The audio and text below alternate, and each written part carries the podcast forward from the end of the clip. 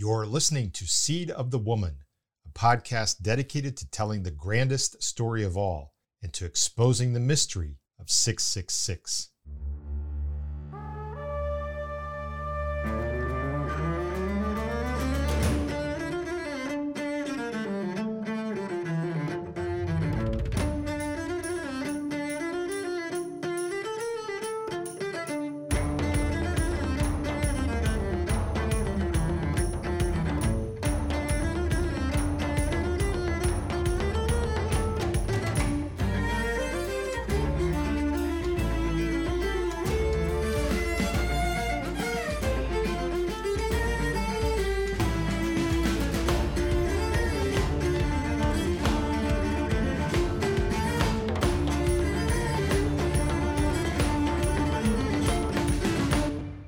Seed of the Woman is produced by the Gospel Story Arc Project, using the science of story to better tell who Jesus is. It's your story, too. Hello, everyone. I'm Randall Gilmore. Now, since the podcast began, I've referred to one particular man who features prominently in Satan's counter story, the seed of the serpent, a man rising at the end of the age as the beast out of the sea to form a political, economic, and religious empire in association with the mystery of 666. Now, in this episode, I'm going to go deeper into this man's story. And I think you'll find this interesting, especially because, in all likelihood, this man, the man we're calling the seed of the serpent and the beast out of the sea, in all likelihood, this man is alive now, somewhere on earth, already involved in the issues of our day and plotting his next move. Now, before we get started, once again, I want to thank you for your support of this podcast. Seed of the Woman and the entire Gospel Story Arc project are made possible by the generosity of listeners like you. I also want to invite you once again to download the PDF transcripts that go with each episode. Just $2 for the entire season, which goes toward our production costs. You can access the PDF transcripts through the link provided in the podcast description or through the Gospel Story Arc website gospelstoryarc.org. Follow the link at the top to the Seed of the Woman page. Again, that's gospelstoryarc.org, using the science of story to better tell who Jesus is. As we foster appreciative love for Jesus, and as we prepare ourselves and others for Jesus' return. The Gospel Story Arc Project, it's your story too. I'll take a quick break and return in just a moment.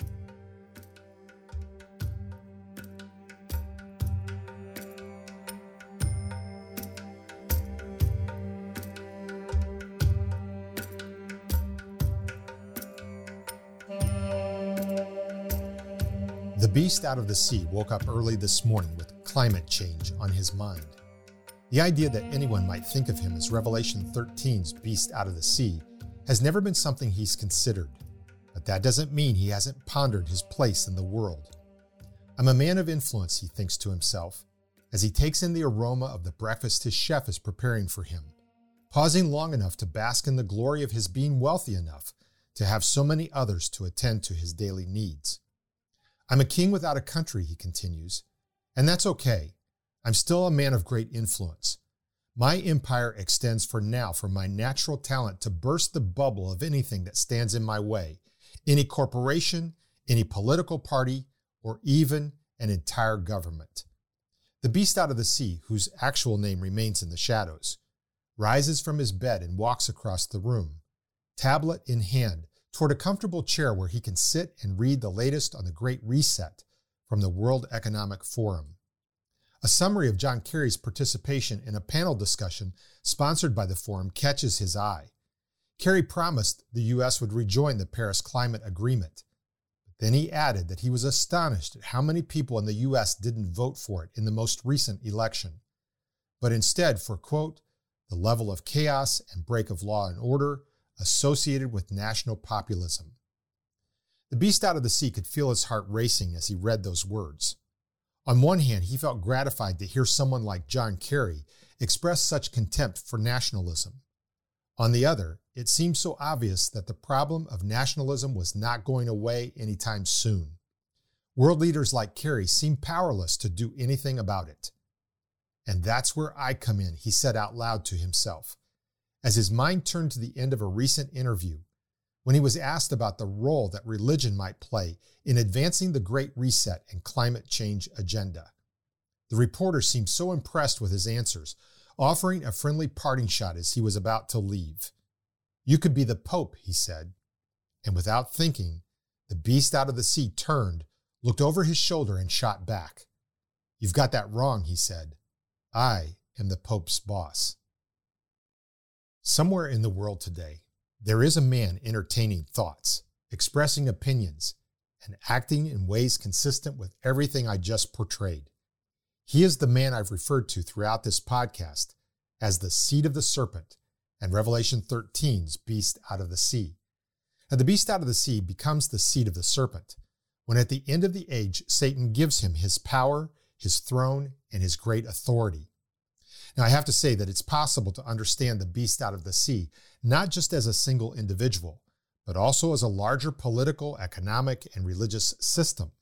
Many believe that's what Revelation 13 is talking about when it describes one of the heads of the beast suffering a mortal wound.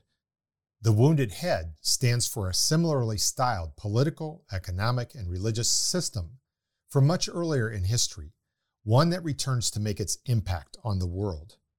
Of course, every political, economic, and religious system is led by someone, or at least by some group of people in league with one another. And that takes us to Revelation chapter 17 and 19, where we find additional references to the beast out of the sea, making it clear that the beast is not just a system, and not just a collection of people who lead and control the system. One person in particular, a person who functions as the system's representative and leader. So, what is the historical antecedent for the system Revelation 13 calls the beast out of the sea? The system that was alive, but that suffered a mortal wound, a wound ultimately healed to the marvel of the world. And who was the political, economic, and religious leader that led that system? The one who best represents the beast as his historical forerunner. The answers, of course, are Babel and Nimrod. And this comes as no surprise if you've listened to previous episodes of Seed of the Woman. But it's time to pull back the curtain and show more of this connection.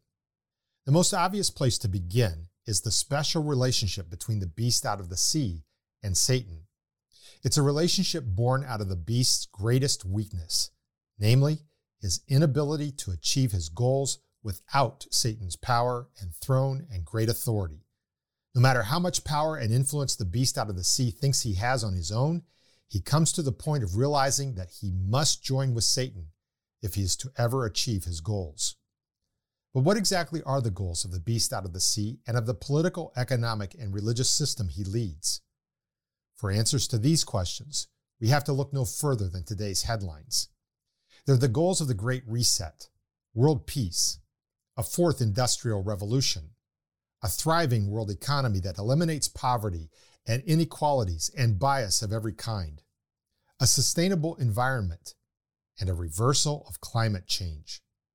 Now, these are lofty aims, not unlike Nimrod's goal to overcome the struggle of living in a cursed realm, cut off as he was from the blessings of restoration through the seed of the woman. But the real solution to the ills of Nimrod's world was not Nimrod's plan, but God's plan for restoration through the seed of the woman. So, as lofty as the goals of the beast out of the sea may sound, as we'll see, the devil really is in the details. Because to reach these goals, the beast out of the sea turns against God and his plan, against Jesus as the seed of the woman, and against those who believe in Jesus, and against Israel. Now, like the man featured in the story at the beginning of this segment, the beast out of the sea will show a measure of confidence in his ability to impose his will on the world. But it'll also show disdain and contempt for anyone or anything that stands in his way, similar to the sentiment John Kerry actually did express in a panel discussion before the World Economic Forum. The beast out of the sea knows there are certain realities that hold him back for now. These include nationalism, international conflict, capitalism, and religion. A form of the very same obstacles confronted Nimrod, by the way. The city states listed in Genesis 10 that came under Nimrod's control, like the nations of today, would have naturally stood in conflict with each other over the limited resources needed to survive. And without those city states yielding to the economic and religious interest of the collective, as Nimrod forced on them, the Tower of Babel would have never been built. So too, the beast out of the sea will resolve to overcome the same intractable obstacles of nationalism, international conflict, capitalism, and religion. And this means overcoming the United States and Israel, along with people all over the world who have put their faith in Jesus as the seed of the woman. Now, I want to be quick to say that I'm not suggesting the United States is the central focus of Bible prophecy. It's not. But Israel is. And in the eyes of much of the world, Israel is the reason why world peace has eluded the planet. Meanwhile, the United States is the leader of all nations who side with Israel and Israel's quest for security in their land. The United States is also the homeland of many Christians, believers in Jesus who support Israel's right to exist. And to complicate things further for the beast out of the sea, the majority of U.S. citizens still reject for now the socialistic values of globalism, just as John Kerry lamented. And this brings us back to the Great Reset and climate change and the beast out of the sea. According to the UN, the World Economic Forum, and a host of other agencies and think tanks and governments, climate change is an existential threat to our existence on this planet, with no greater evidence required than the COVID 19 pandemic that recently swept across the globe. The beast out of the sea will join this chorus, likely starting out as an academic attached initially to some think tank, perhaps someone also with the financial means to spread his influence, but definitely someone all in. Someone determined to secure the world's cooperation with the climate change agenda, someone literally hell bent on transforming the political and religious landscape of the United States and on solving the problem of Israel one way or the other. But the beast out of the sea and all others of his ilk underestimate the resolve of those who refuse to embrace their worldview. The importance of our stewardship of the earth notwithstanding, we know the earth will never completely fall prey to any evil that the hearts of men might subject it to, including environmental ones. At the end of Genesis 8, right after the flood, God told Noah, I will never again curse the ground because of man, the intention of man's heart is evil from his youth. Neither will I ever again strike down every living creature as I have done. While the earth remains, seed time and harvest, cold and heat, summer and winter, day and night, shall not cease. So nothing could be more clear. The continuity of Earth's climate is tied to the continuity of God's plan to restore all things someday through the seed of the woman. And with this in mind, God established the rainbow in Genesis 9 as an obvious, ongoing, and global symbol of his faithfulness to carry out his plan.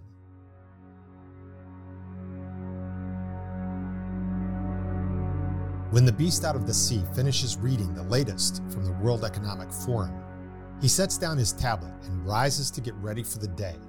First, that delicious breakfast his chef has prepared for him. Then, a series of Zoom meetings with people who hold leadership positions in his think tank.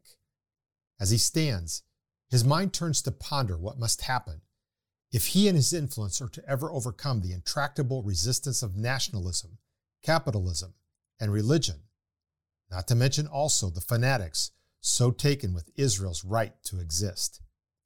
He tells himself, I want the world to live in freedom, and that means tolerating those who disagree. But if those who disagree won't listen to rational argument, what else is left but to subdue them by force? Once again, the beast out of the sea felt a rise in the pace of his heart, beating against the inner wall of his chest. Only this time he recognized its connection to the anger he felt toward religion, especially Christianity and Judaism. They are the most intolerant people on the planet, he said to himself. In the name of the only kind of tolerance that makes sense, we must stop tolerating them. The existence of Israel in their land and the support of Christians for this are especially troubling to those pursuing the Great Reset and its goals, because, as already mentioned, much of the international conflict that presently exists in the world centers on Israel's claim on Jerusalem and the rest of their land. Christians, by contrast, recognize the role that Israel plays in the larger story of the seed of the woman. Back in Genesis 9, God indicated through Noah that the seed of the woman and his restoration would come through the family line of Shem. Many years later, God narrowed this line even further to the descendants of Abraham, Isaac, and Jacob, whose sons became the forefathers of the nation of Israel. Of course, Jesus, the seed of the woman, did eventually come to the world through Israel, specifically through the family line of David, who was of the family line of Judah, Jacob's fourth born son. But Jesus coming into the world wasn't the end of what God had in mind for Israel.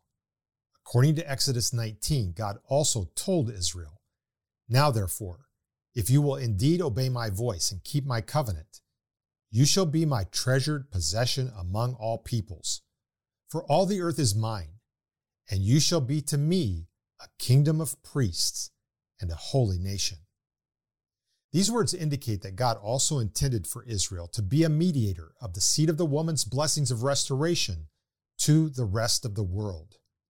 But for this to happen, Israel must continue to exist, something God ties once again to the continuity of the created order, just as he did in Genesis 8 and 9, but this time in Jeremiah chapter 31. Thus says the Lord, who gives the sun for light by day, and the fixed order of the moon and the stars for light by night, who stirs up the sea so that its waves roar. The Lord of hosts is his name.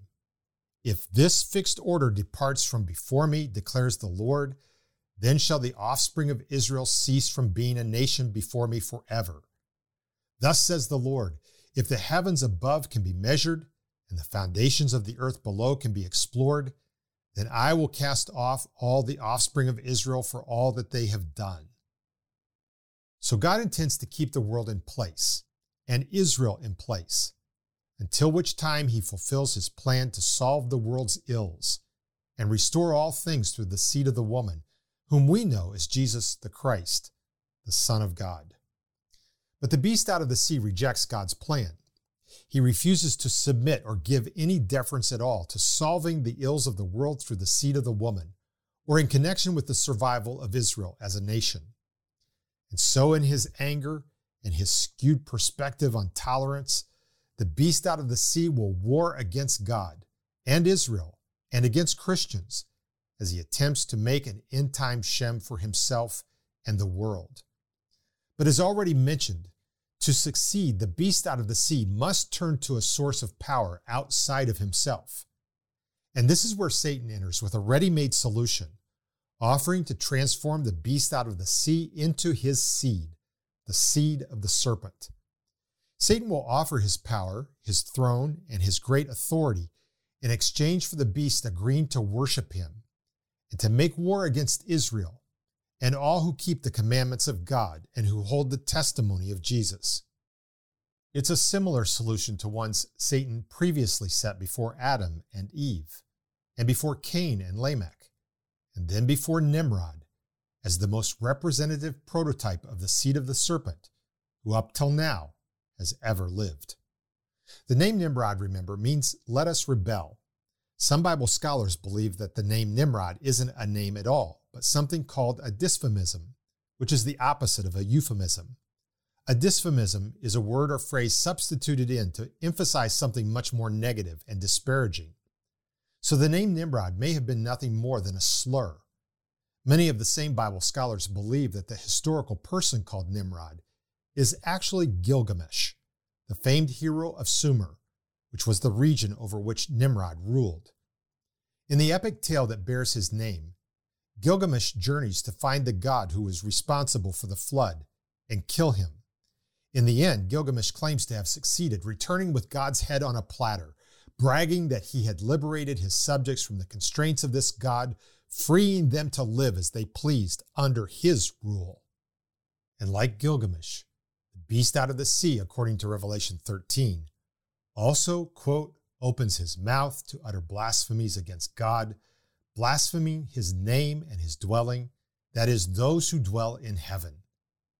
The beast out of the sea will claim that the God of the Bible is not who we think he is.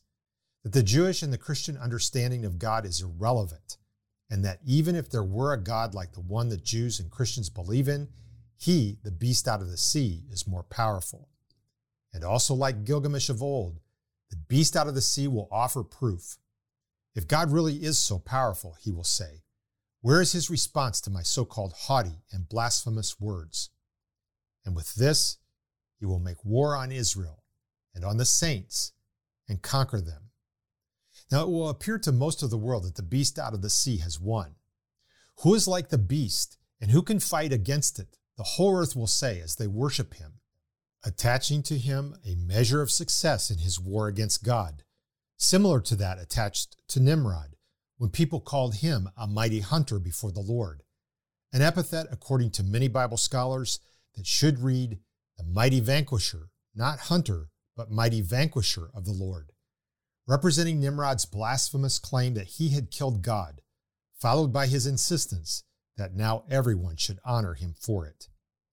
In the end, Satan's offer to the beast out of the sea is reminiscent of the same offer Satan once made to Jesus when he took Jesus to the top of a very high mountain and showed him all the kingdoms of the world and their glory, and said to Jesus, All these I will give you if you will fall down and worship me. But Jesus refused, because unlike the beast out of the sea in Revelation, Jesus knew that all the kingdoms of the world and their glory already belonged to him as the seed of the woman, and that he already possessed all power in himself to do whatever was necessary to secure them. Therefore, Jesus had no need whatsoever of exchanging worship of the dragon for the power to take over the world. Now, in spite of the hatred that the beast out of the sea has for religion in general, and Judaism and Christianity in particular, Satan shows the beast another kind of religion, one that will prove useful for overcoming the obstacles and uniting the world under his control, a religion that invokes the mystery of 666. But what else can be said about the religion that Satan offers? And what else does it have to do with Nimrod and his corruption at Babel?